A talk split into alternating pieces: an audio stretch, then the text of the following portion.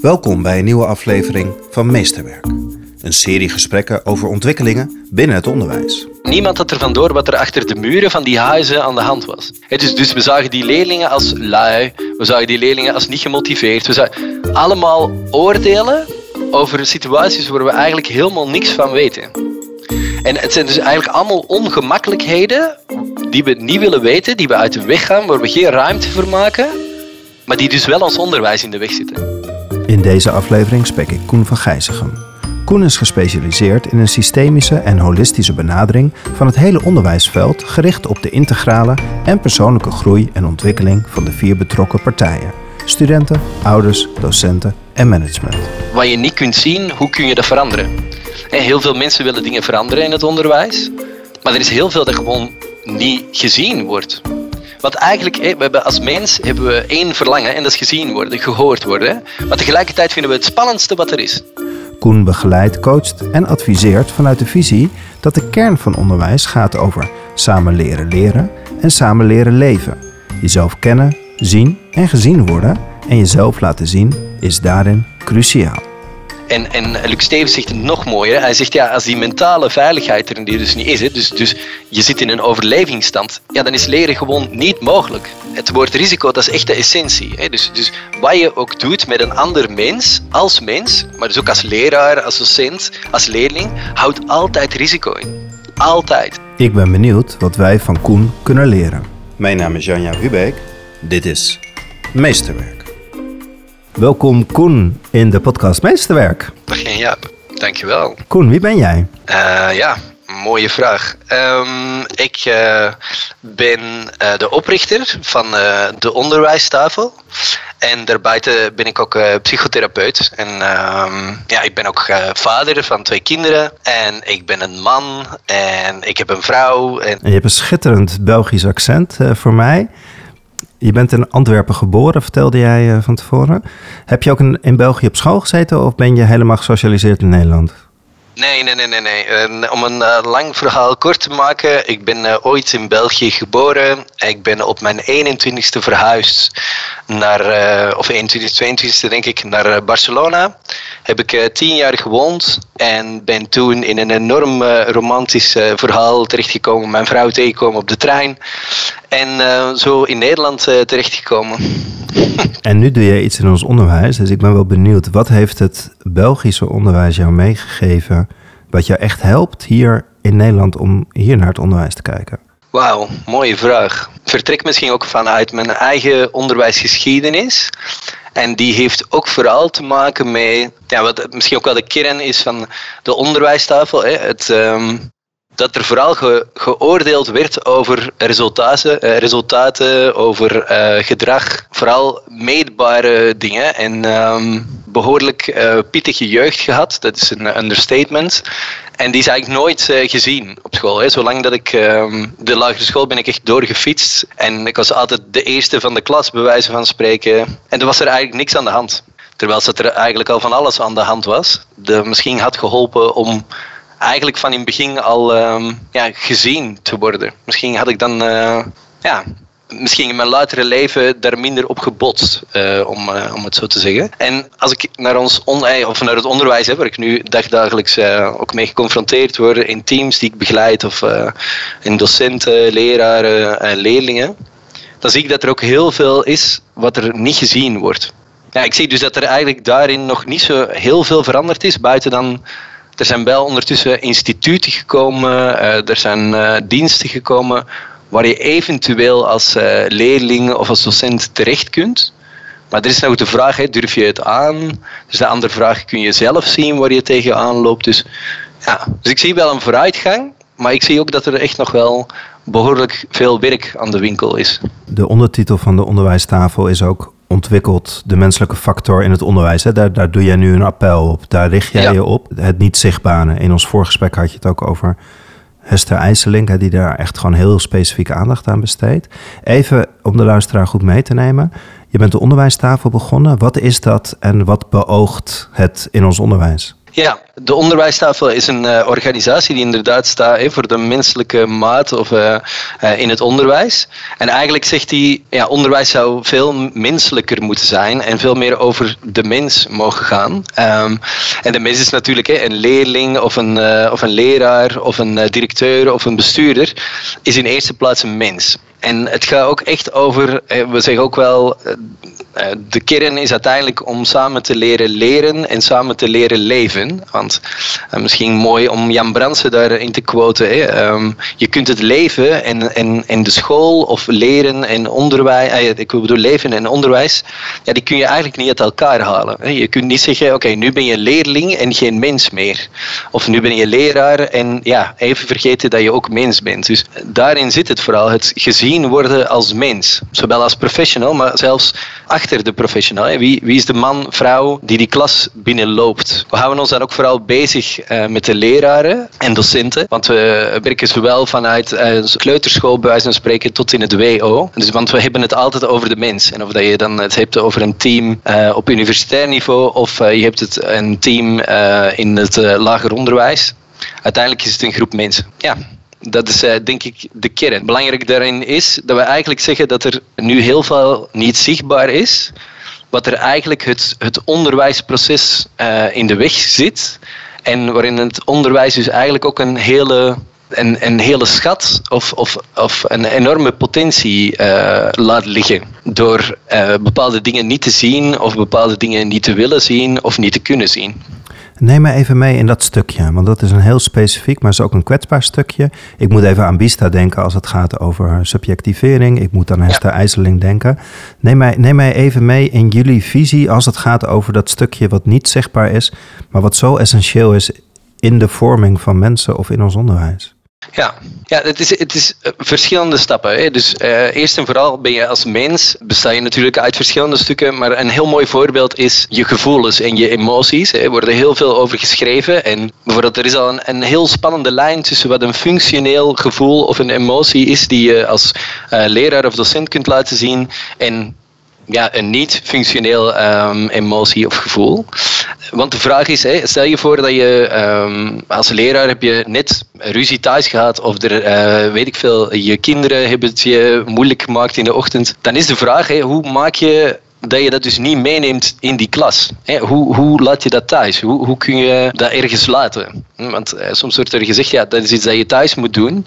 Maar hoe doe je dat? Hoe stap je je auto in? Of, of hoe wandel je naar je werk? En hoe zorg je ervoor dat de rest van de klas, die dingen die jou als persoon hebben geraakt, dat je die dus niet meeneemt in jouw leerproces, in, jouw, in, jouw, uh, ja, in je onderwijs dat is één ding, hè. dat zijn dingen die je kunt zien. Maar we hebben het ook echt over de dingen die jij zelf als mens hebt meegemaakt, de dingen die jij hebt meegemaakt in je team, die eigenlijk op een onzichtbare manier je nog constant beïnvloeden. Hè? Dus dingen die jij niet kunt zien. En de vraag is dan, en dat is, eh, dat is eigenlijk ons motto, hè? wat je niet kunt zien, hoe kun je dat veranderen? Heel veel mensen willen dingen veranderen in het onderwijs, maar er is heel veel dat gewoon niet gezien wordt. En wat ook heel vaak een objectieve blik nodig heeft, of uh, waar je ja, als buitenstaander naar kunt kijken en dingen kunt zien waar de mensen binnen de organisatie echt ja, niet kunnen zien. Maak hem even concreet, Koen, dat ik hem, dat ik hem begrijp. Want ik, ik, ik, ik voel natuurlijk iets bij dingen niet zien. Maar jij, jij komt okay. bijvoorbeeld op, op scholen en er wordt eigenlijk toch specifiek ja. die vraag gesteld. Koen, kom ons begeleiden. Ja. Maar we weten dus ook niet precies waar het hem in zit. Dus nee. wat voor vragen komen er dan op je af waar jij dan op instapt? Ja, bijvoorbeeld. Hè, er zijn, en, en, een heel mooie is een uh, SLO-project dat ik uh, ooit, hè, een studieloopbaan-project uh, dat ik ooit begeleid heb, waar ja, supergoede professionals probeerden leerlingen mee te nemen om te laten vertellen over waar ze vandaan kwamen, ook hun intakes te doen. En waar eigenlijk de docenten zelf niet door hadden van ja, maar wil je echt wel horen wat die, wat die leerling te vertellen heeft? Stel je hem wel de juiste vragen, zodat hij echt bij jou uh, terecht kan om te vertellen wat je dus eigenlijk wil weten. En misschien nog belangrijker, geloof je zelf in de methodiek die jij hebt gemaakt om, die, uh, snap je, om, om aan de slag te gaan met deze leerlingen. En wat er toen gezien werd, is eigenlijk van ja, als we heel eerlijk zijn en eerlijk voelen, ja, dan, dan geloven we eigenlijk zelf niet in wat we nu hebben ja, gemaakt hè, om, om zo'n SLO-project te doen. We geloven er zelf niet in. Dus hoe kunnen we dan niet begrijpen dat die leerlingen daar niet van aangaan, dat die leerlingen uh, hier niet blij van worden, dat het ons niet verder helpt om die uh, studenten te begeleiden? Als we er dus zelf niet in geloven, als we het dus zelf niet begrijpen, als we het dus zelf een soort van zouden invullen omdat we het moeten invullen. Snap je? Er, er zit eigenlijk geen enkele meerwaarde aan. Een ander voorbeeld, nog niet zo lang geleden kwam ik uh, op een school en die, eh, de directeur nodigde mij uit. Ze zei, ja, ik heb een, uh, een leraar en die vindt het heel fijn om, ja, om even met jou te spreken. Oké, ik zeg, oké, okay, daar gaan we naartoe. En ik zeg, ja, misschien fijn in je klaslokaal. Er waren geen leerlingen op dat moment. Um, en ik stond bij die leraar en die leraar ja, die liet mij zijn klas zien. En toen zag ik allemaal foto's in die klas hangen en ik voelde direct bij mij, wow, wat een, wat een, ja, wat een, wat een, een ja, heftigheid is misschien veel om te zeggen, maar ik voelde dat die kinderen veel hadden meegemaakt zonder dat ik hun persoonlijke verhalen kende. En dat ik dit tegen die man zei, kreeg die zo'n erkenning door. En voelde in één keer, oh, ik ben dus niet gek. Ik ben dus niet de enige die dit ziet, dat deze leerlingen echt een enorm verhaal hebben. Daar kwam, die man kwam met zijn verhaal van onmacht en maar hij had het dus zelf nooit door waarom dat hij zo leeg was in de avond. Hij had nooit zelf het gevoel gehad dat hij zo onmachtig was ten opzichte van ja, die leerlingen die in zijn klas zaten. En alleen al in die stukjes is er zoveel veranderd in die klas, omdat hij dus nu erkenning geeft aan zijn eigen gevoel van onmacht. Ik vind het een heel mooi voorbeeld. Waar, waar ik dan heel benieuwd naar ben, is. Um, ik denk dat we allemaal het beeld voor ons hebben van die leerkracht in die klas en die iets wil bereiken met de kinderen en het wellicht niet lukt en, en daarmee gaat hij ook s'avonds naar huis. Hoe ga jij zo'n gesprek aan? Wat doe jij met zo'n leerkracht of wat doe je op zo'n school om vervolgens vanuit die visie die jullie hebben, samen leren leren en samen leren leven, weer uh, optimistisch naar de toekomst te kunnen kijken? Ja, ik, ik denk wat dat eronder zit is de ruimte die er nodig is om überhaupt zo'n moeilijk gesprek te voeren. Want het is een kwetsbaar gesprek. Je moet een soort van in die ongemakkelijkheid kunnen zijn van zo'n gesprek. En je moet inderdaad uh, bij zo'n ja, in zo'n klas kunnen komen en ze nodigen je er ook voor uit om je eerlijke visie of je eerlijke mening hè, of, of, of het eerlijke gesprek met zo'n man uh, te hebben. Want het is uh, alle andere middelen, hè, zo gebeurt het vaak, alle andere middelen, pedagogische middelen, ook uh, um, didactische middelen zijn ingezet. En er, er is dus iets wat in zo'n klas niet stroomt. En wat ik doe, is inderdaad het gesprek aangaan van ja, waar loop je dan tegenaan? Dat is de, die vraag. Hè? Dus niet van hoe lossen we dit op, maar dus inderdaad de ruimte maken voor het onderzoek van het probleem. Dus veel meer dan, dan te kijken van oké, hoe moeten we dit oplossen? Te eerst erkenning geven aan die persoon van hey, wat is het probleem? Kunnen we samen gaan kijken naar wat het probleem is? Een heel mooi voorbeeld daarvan is, hè, een kind valt, heeft een bebloede knie. Onze reactie meestal als, als, als papa, mama eh, of buitenstaander is, we moeten zo snel mogelijk die knie laten stoppen met bloeden, er moet een pleister op en dan is het terug rustig. En de vraag is, is dat wat het kind echt nodig heeft? Wat ik in geval zelf als vader heb geleerd en wat ik ook zie in het onderwijs is, het eerste wat een kind nodig heeft is, auw, volgens mij doet dit pijn. Klopt dat? Ja, auw, dat doet pijn heb je een knuffel nodig? Heb je, en dat kun je natuurlijk niet met een leraar, dat snap ik zeker nu niet, maar um, gewoon de erkenning. Dit, dit is niet fijn, dit is ongemakkelijk. Ik herken jou, ik erken jouw ongemakkelijkheid. Ik, ik kan zien dat jij hieronder lijdt. En ik wil ruimte maken om naar jou te luisteren en dat je met mij kunt delen in eerste plaats van waar je hieronder lijdt. En uh, de volgende stap is natuurlijk, hè, dat zo'n leraar kwam ook toevallig een andere leraar die klas binnen vanuit zichzelf daarover durft te delen. hey, kijk, uh, Koen is hier net geweest en uh, ja, die vertelt uh, dat hij ziet hè, dat in deze kinderen echt, ja, bij wijze van spreken, heel veel van die kinderen hebben een rugzakje. En wow, ik voel me erin herkend. En toen zei hij, oh, wil je ook eens bij mij komen kijken naar de foto's van de kinderen in mijn klas? En toen dacht ik, oh, maar ja, ik wil ook gewoon wel een gesprek met jou aan van waar is waar jij tegenaan loopt als leraar? En voordat ik kom met allerlei oplossingen, kan ik de ruimte maken voor jou, uh, voor jouw collega, maar misschien wel voor het hele team, om eens naar elkaar uit te spreken welke spanningen dat er zijn, welke, welke dingen we ze tegenaan lopen. En daar de veiligheid voor creëren, dus met z'n allen gaan zitten en dus uh, inderdaad eh, zorgen dat er erkenning komt, herkenning komt, dat mensen zich serieus genomen voelen, dat er, dat er vertrouwen wordt, dat mensen gezien worden en gehoord worden ja, dat, dat, dat, dat zorgt voor magie in een, in een lerarenkamer. Dat zorgt voor magie in sessies. Ja, dan ga ik even aan de andere kant van het spectrum staan, Koen. Er zijn natuurlijk ook leraren en uh, je moet Twitter maar eens aandoen. Die kom je dan ook wel tegen. Die zeggen natuurlijk, ja, ja hey Koen, uh, vlieg op met je, met je, met je, met je mooie bedoelingen hè? En, en de aandacht voor dat kind. En ja, dat heeft het rugzakje. Dat kind kan pas volwassen in de wereld komen te staan als hij gewoon een goede opleiding heeft gehad en dat hij kennis heeft. Hè? Dat is eigenlijk het allerbelangrijkste, want met een diploma dan pas doet hij ertoe in deze wereld. Hoe verhaal, want jij staat echt aan de andere kant. Hè? Je staat echt aan de kant van je wil naar, de, naar die mens kijken, naar die leerkracht daarachter. Daar wil je beginnen. Hoe kijk jij naar de andere kant van het spectrum, wat zo dominant op dat leren zit en die leeropbrengsten? Kijk, ik kijk er naar als ervaringsdeskundige. Ik kijk er naar als, wat ik nog niet heb verteld, als uh, psychotherapeut. Hè. Dus eh, ik, ik werk ook met mensen die dus niet verder geraken in het leven omdat ze inderdaad op die dingen botsen. En ik kijk er ook naar vanuit ja, gewoon uh, biologische, neurologische studies. dus uh, er is genoeg bewezen dat inderdaad rugzakjes eigenlijk de capaciteit tot leren echt wel veel kleiner maken tot bijna onmogelijk. dus een kind dat inderdaad ja, heel wat dingen aan zijn hoofd heeft, ja, die heeft gewoon minder aandacht voor leren. En dat ga je niet oplossen door een ander didactisch middel in te zetten of uh, er harder aan te trekken als, als leerkracht. Kijk, het mooie voorbeeld is dat diezelfde man, uh, die vertelde mij hoe hard dat hij zich eigenlijk ja, dat, dat, dat hij voelde van wow, ik heb echt iets verkeerd gedaan. Want ik ben, en, en het is natuurlijk coronatijd, dus, en ik zit met de hele discussie over achterstanden. En, en, ik, en ik ben hen eigenlijk veel te hard aan het pushen op dit moment. En wat je dan zag, is dat er eigenlijk, wat hij ook herkende, was dat er de, de faalangst die er al bij een aantal leerlingen was, die was echt gewoon door het dak gegaan. Er was ook veel meer problemen in gedrag. Er was ook veel meer kinderen die geen aandacht meer hadden, omdat ze net niet erkend werden in, in dat stukje. Dus die mensen die zeggen we moeten, we moeten het hebben over die leerstof, we moeten het hebben over dingen, ben ik het mee eens. Hè? We moeten kunnen rekenen, we moeten kunnen schrijven. Hè? Dus eh, ook in BISTA's driedeling, hè? die kwalificatie is absoluut nodig. Maar volgens mij, en daarom zegt Bista volgens mij ook dat je die niet kunt onderscheiden.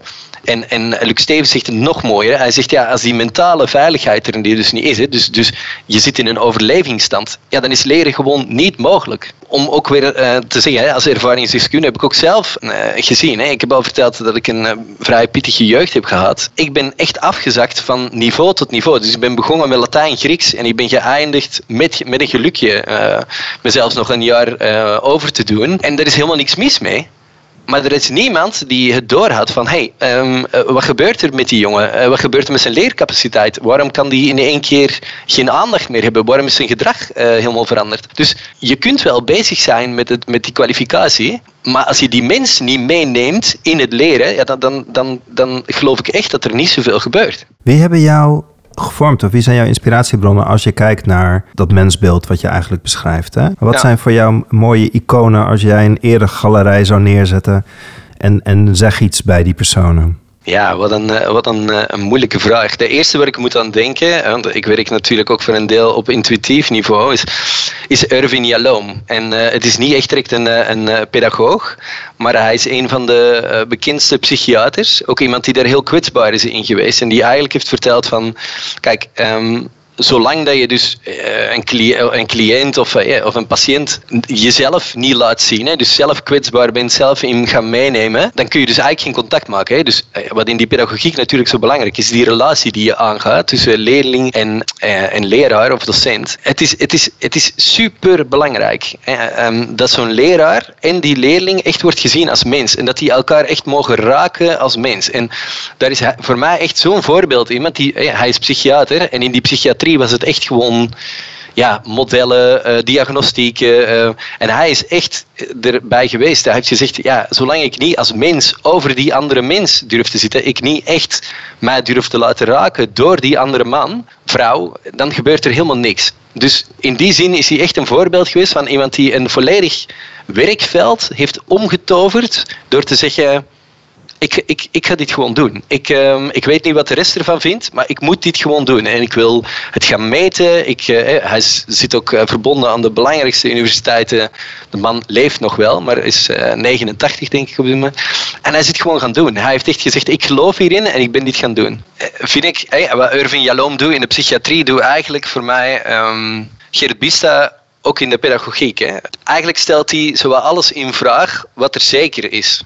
En, en, en, en ga onderzoeken van ja, maar is het dan wel zo zeker? En dat woord risico, ja, en, en dat is mooi om straks ook terug eh, te pakken, want het, het woord risico, dat is echt de essentie. Hè? Dus, dus wat je ook doet met een ander mens, als mens, maar dus ook als leraar, als docent, als leerling, houdt altijd risico in. Altijd. Of je het nu kwetsbaarheid noemt, of je noemt het spanning, of je noemt het ja, hoe je het ook wil noemen. Dus het, het risico van mens zijn, het risico van leraar zijn, het risico van docent zijn, het risico van leerling zijn. Hè. Dus het niet zeker weten. Daarin durven staan. Hè. Dus niet weten waar je uitkomt en het toch doen. Ja, dat, vind dat, dat is echt uh, fantastisch. En en die eigen weg durven inslaan. Hè. Die, Hester IJsling bijvoorbeeld, die ook gewoon zegt van ja, kijk, ik kies er echt voor om het te gaan hebben over het hart en de ziel. Ook al er kunnen van alle andere pedagogen en, en andere onderwijswetenschappers van denken wat ze willen. Dat is voor mij belangrijk. En waar het eigenlijk elke keer over gaat, en, en dat is misschien ook wel de essentie van mijn eigen werk, en dan zelfs binnen de onderwijstafel, is die mensen hebben volgens mij allemaal van wat ze hebben meegemaakt in hun eigen leven, hebben ze hun, wat ook wel genoemd werd in de therapie, van hun eigen pijn hun medicijn gemaakt. Dus wat zij zijn tegengekomen, zijn ze aangegaan, hebben ze verantwoordelijkheid voor genomen en hebben ze gezegd, dit wordt mijn levenswerk. Dit is wat ik ga doen. Dit, dit is waarom ik hier ben. En dan ben je bij een ander woord wat heel belangrijk is in de onderwijstafel en dat is dienstbaar. Net zoals alles. Hè. Waartoe dient onderwijs? Waar is het dienstbaar aan? Mm, in een, in een klein perspectief, hè, van, van docent bijvoorbeeld naar leerling, maar dus ook van, van school. Hè. Waar wil je als school dienstbaar aan zijn? Waar wil je als onderwijs dienstbaar aan zijn? En waar wil onderwijs dienstbaar aan zijn aan de maatschappij of de wereld die we willen creëren voor onze kinderen? En alle mensen die daar iets hebben mee gedaan, of stappen in durven hebben zitten, of onderzoeken hebben gedaan. Bijvoorbeeld, ja, in die eregalerij staat ook de man die het heeft aangedurfd om binnen Google een onderzoek te doen over psychologische veiligheid. Dus die ging kijken, hey, wat, wat werkt er in teams? Hey? Hoe kan ik teams samenstellen van, uh, of wat zijn de best werkende teams? En er is dus een psycholoog en die dacht, hmm, zal ik eens een uh, variant inbrengen? Psychologische veiligheid. Oké. En naast uh, genialiteit en afkomst en universiteit. En, nee, psychologische veiligheid. Mag ik mezelf zijn in een team? En wat blijkt? Ja, belangrijkste factor in een team. Mag je jezelf zijn? Kun je jezelf uitspreken? Durf je fouten maken? Voel je dat er vertrouwen is? Voel je dat je inderdaad tot optimale capaciteit kunt komen binnen een team? Dus een team van dus mensen die zichzelf mogen zijn, is in korte tijd veel beter dan een team van de tien beste, uh, ik zeg ze maar iets, mensen die voor NASA werken. Hè, de tien, tien genialiteiten die zitten in een ruimte, maar die kunnen niet zichzelf zijn. En er zitten tien mensen naast die echt een team vormen en zichzelf mogen zijn. En binnen het half jaar is dus de productie en, en, en wat dus dat team doet, tien keer zo hoog dan uh, het uh, team van Geniuses. Dat die man dat aangedurfd heeft om dat te onderzoeken, ja, dat vind ik echt uh, kippenvel. Nou, werk jij in het onderwijs. Jouw ja. platform heet de Onderwijstafel. Dus jij hebt deze eregalerij en die liggen misschien wel als artikelen, als boeken op de hoek van je, van je tafel, je onderwijstafel. En dan, Koen, en want dit zijn natuurlijk hele mooie vraagstukken. Zeker uh, als de zon ondergaat en, en we kijken naar de toekomst, uh, mijmerend.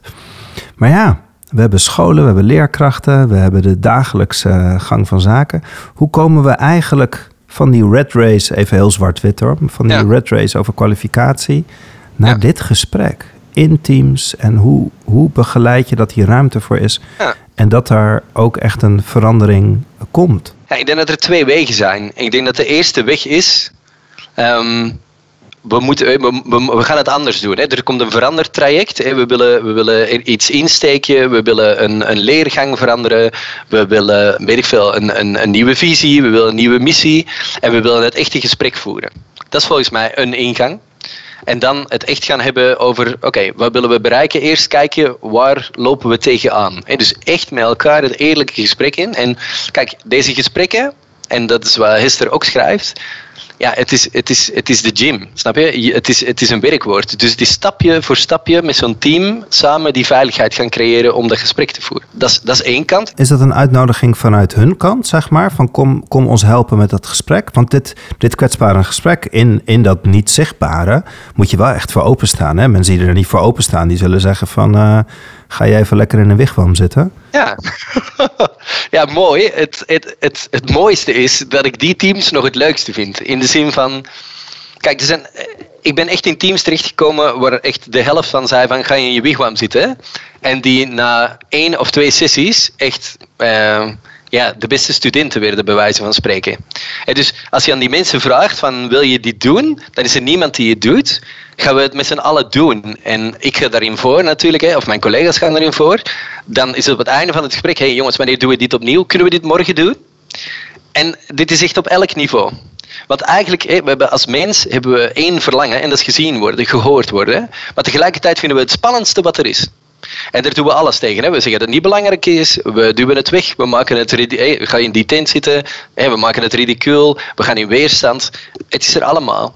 Maar de vraag is ook, voordat je dat gesprek uh, kunt hebben, moet je dus eigenlijk toegaan naar dat we alles wat er in het team leeft, dat het er mag zijn. En dus ook die mensen die zeggen, dit is echt ja, Larry en Apico, ik geloof hier helemaal niet in ook die hun stem is belangrijk. Want het gaat er echt over dat alles gezien mag worden. Dus ook de weerstand, de mensen die zeggen: hey, uh, doe maar gewoon en we gaan gewoon, uh, en snap kunnen we alsjeblieft uh, iets anders bespreken? En dan is er één, altijd één of twee mensen die echt zeggen: oké, ik wil dit.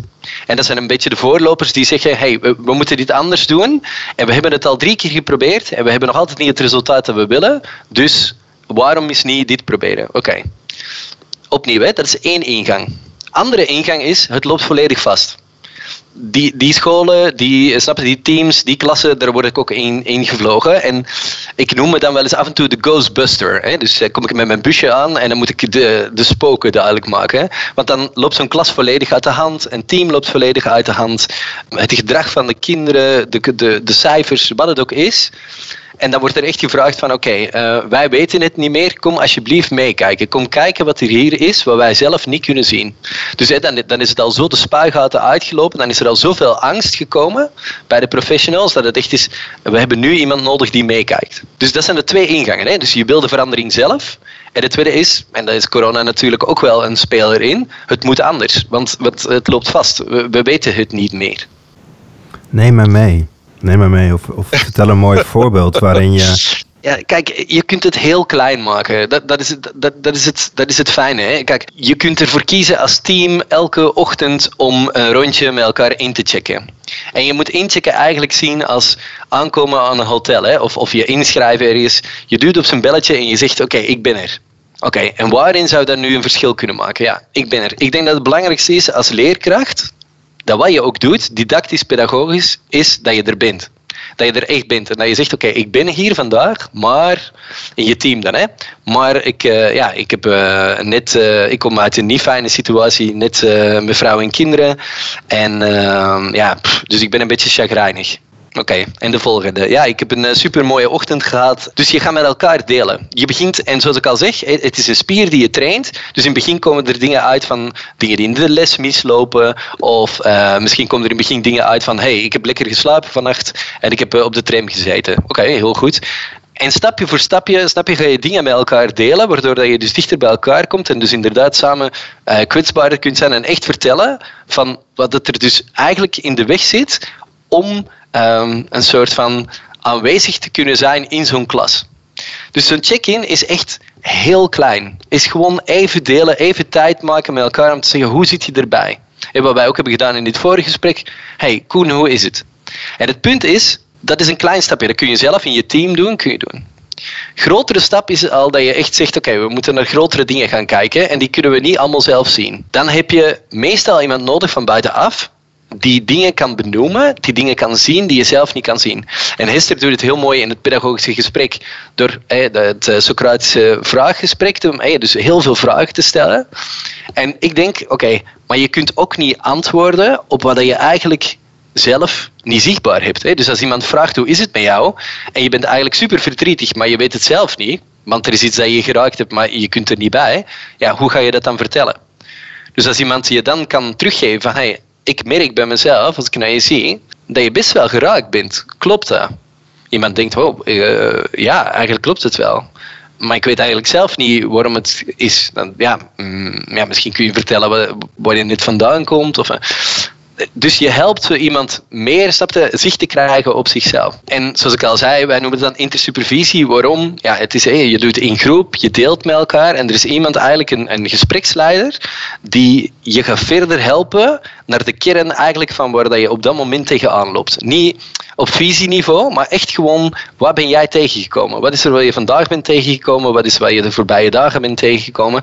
Zodat we met z'n allen kunnen gaan kijken, niet om dat ding op te lossen, maar om er erkenning voor te geven. En die erkenning die zorgt meestal al dat dus de spanning die er is, bijna altijd al vanzelf ontspant. Ook omdat je voelt van, ja, ik ben niet de enige die daarin zit. Ja, ik, ik, ik ben niet de enige die er last van heeft. Ik ben, uh, snap je, ik, er lacht ook niemand met mij. Dus je wordt echt erkend, je wordt serieus genomen in wat het er is.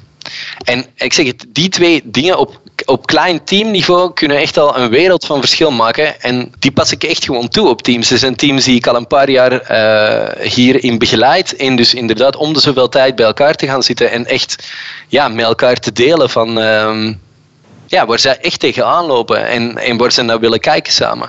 En wat zie je als opbrengst van zo'n traject die je dan met ze doet? Hè? Want het is ook een heel kwetsbaar traject. Het is, het is ook niet van vandaag of morgen. Het is niet, er komt een nieuw modelletje en morgen gaan we het met z'n allen anders doen. Over de langere termijn, wat krijg je terug van scholen? Wat verandert er? Ja, ze, ze, ze, kunnen aansluiting maken. Hè, doordat ze met elkaar gaan praten over het feit hoe ze bijvoorbeeld, uh, waar ze tegenaan lopen in hun klasse komen ze, uh, komen ze er echt wel achter van, als jij, als ik dit dus vertel en ik weet dus nu wat het er zelf achter zit, en dat is, is ook wel een belangrijk om hierin mee te nemen, is ik combineer meestal ook die groepsessies, eh, en ik, ik heb het over ik en de onderwijstafel. We combineren altijd groepsessies met individuele sessies.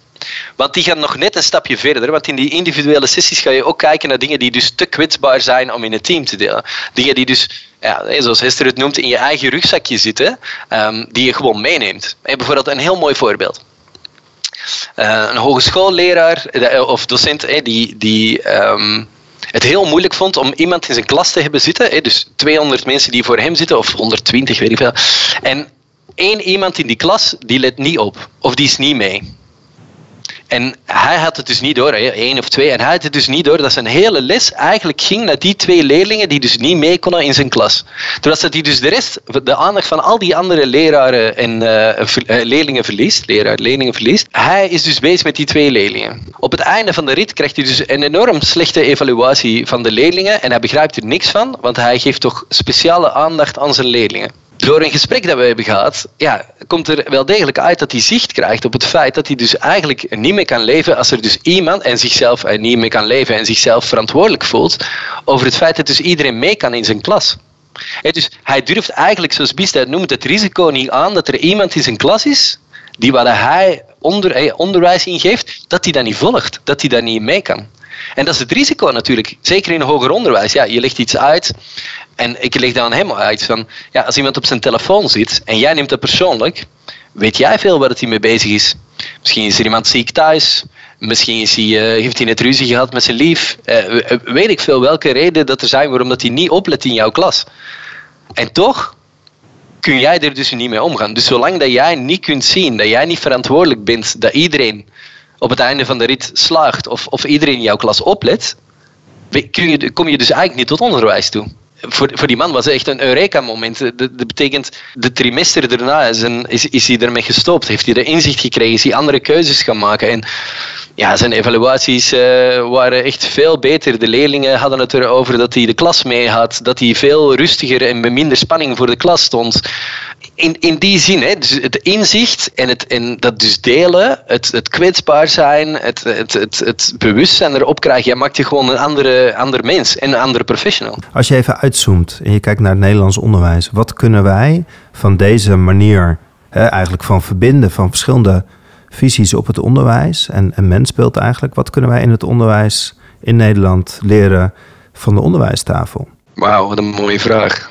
Um, onderwijs, denk ik, en de maatschappij in het algemeen, is de, om niet weg te bewegen van de dingen die, die schuren. Van de dingen die niet makkelijk zijn, van de ongemakkelijkheid, van het risico. We proberen in onderwijs, door testen, door, door, door van alles proberen we risico's te vermijden. Dat is natuurlijk waar Bista's boek ook echt over gaat. Het is niet te vermijden. Er is alleen maar ruimte voor te creëren en, en we kunnen erover delen, want Ja, kijk, eh, prachtig voorbeeld hè, vanuit de documentaire van Klasse. Niemand, blijkbaar, hè, had, het, eh, had het door wat er achter de muren gebeurde van de, van de huizen waar de jongens of meisjes, van die mensen die in die, die in die klas waren, niemand had ervan door wat er achter de muren van die huizen aan de hand was. Dus, dus we zagen die leerlingen als lui, we zagen die leerlingen als niet gemotiveerd. We zagen allemaal oordelen over situaties waar we eigenlijk helemaal niks van weten. En het zijn dus eigenlijk allemaal ongemakkelijkheden die we niet willen weten, die we uit de weg gaan, waar we geen ruimte voor maken, maar die dus wel ons onderwijs in de weg zitten. Dus hoeveel zijn wij als onderwijs Nederland uit de weg aan het gaan, wat eigenlijk ons eigen onderwijsproces in de weg zit? Hoe mooi zou het zijn om met elkaar te, elkaar te gaan zitten en te gaan zeggen: hey, dit is waar ik echt tegenaan loop. En zelfs wij als professionals.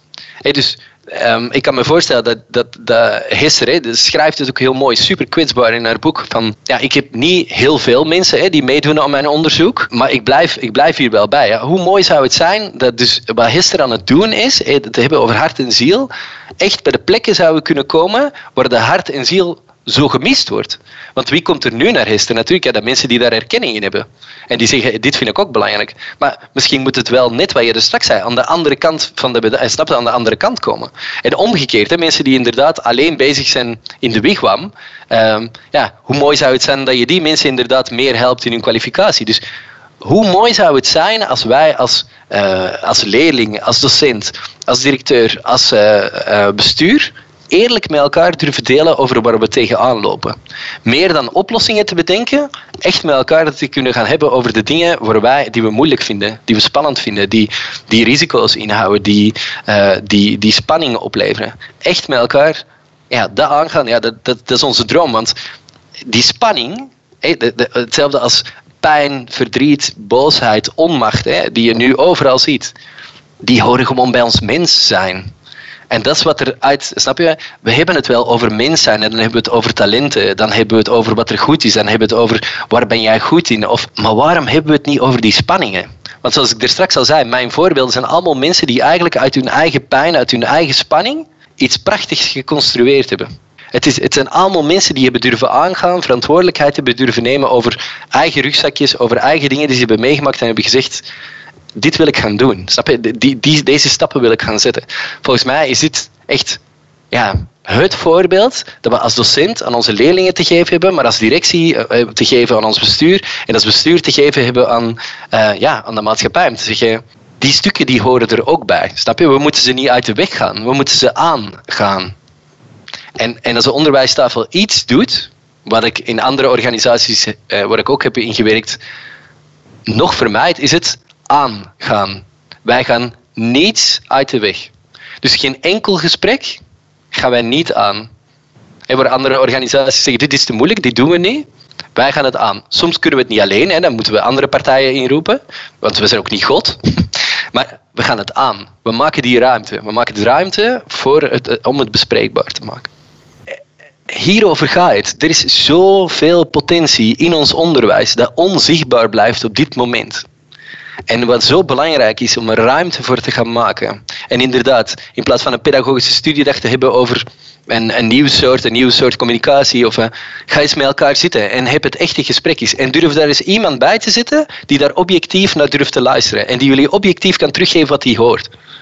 Als je dat durft, dat is echt een, ja, één en vooral, want zoals je zegt, het klopt, het is een kwetsbaar iets, maar het is zo'n verrijking. Het is echt wat je niet kunt zien. Er wordt zoveel duidelijk. Er, er, ja, ik heb echt uh, mensen vreugdesprongetjes zien maken. Ik heb, uh, ik heb mensen zien huilen. Ik heb mensen eindelijk op elkaar zien boos worden. Die echt al. Um, elk onderzoek dat die samen deden op universitair niveau, was echt een ramp.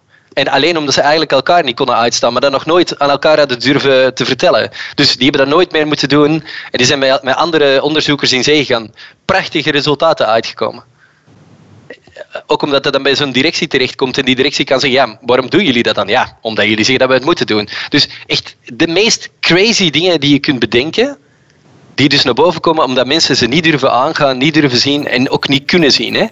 Ja, ik wens ons onderwijs echt dat het, het onzichtbare zichtbaar mag worden. En daar willen wij als onderwijstafel echt een heel graag een steentje bij bijdragen. Mooi verhaal, Koen. Dankjewel. Graag gedaan. Meer podcastafleveringen van Meesterwerk zijn te beluisteren via Spotify, iTunes, Soundcloud of kijk op janjapubeek.nl. Je kunt deze aflevering een duimpje of een aantal sterretjes meegeven, zodat meer mensen deze podcast makkelijker kunnen vinden. Hoe dan ook, tot de volgende aflevering van Meesterwerk.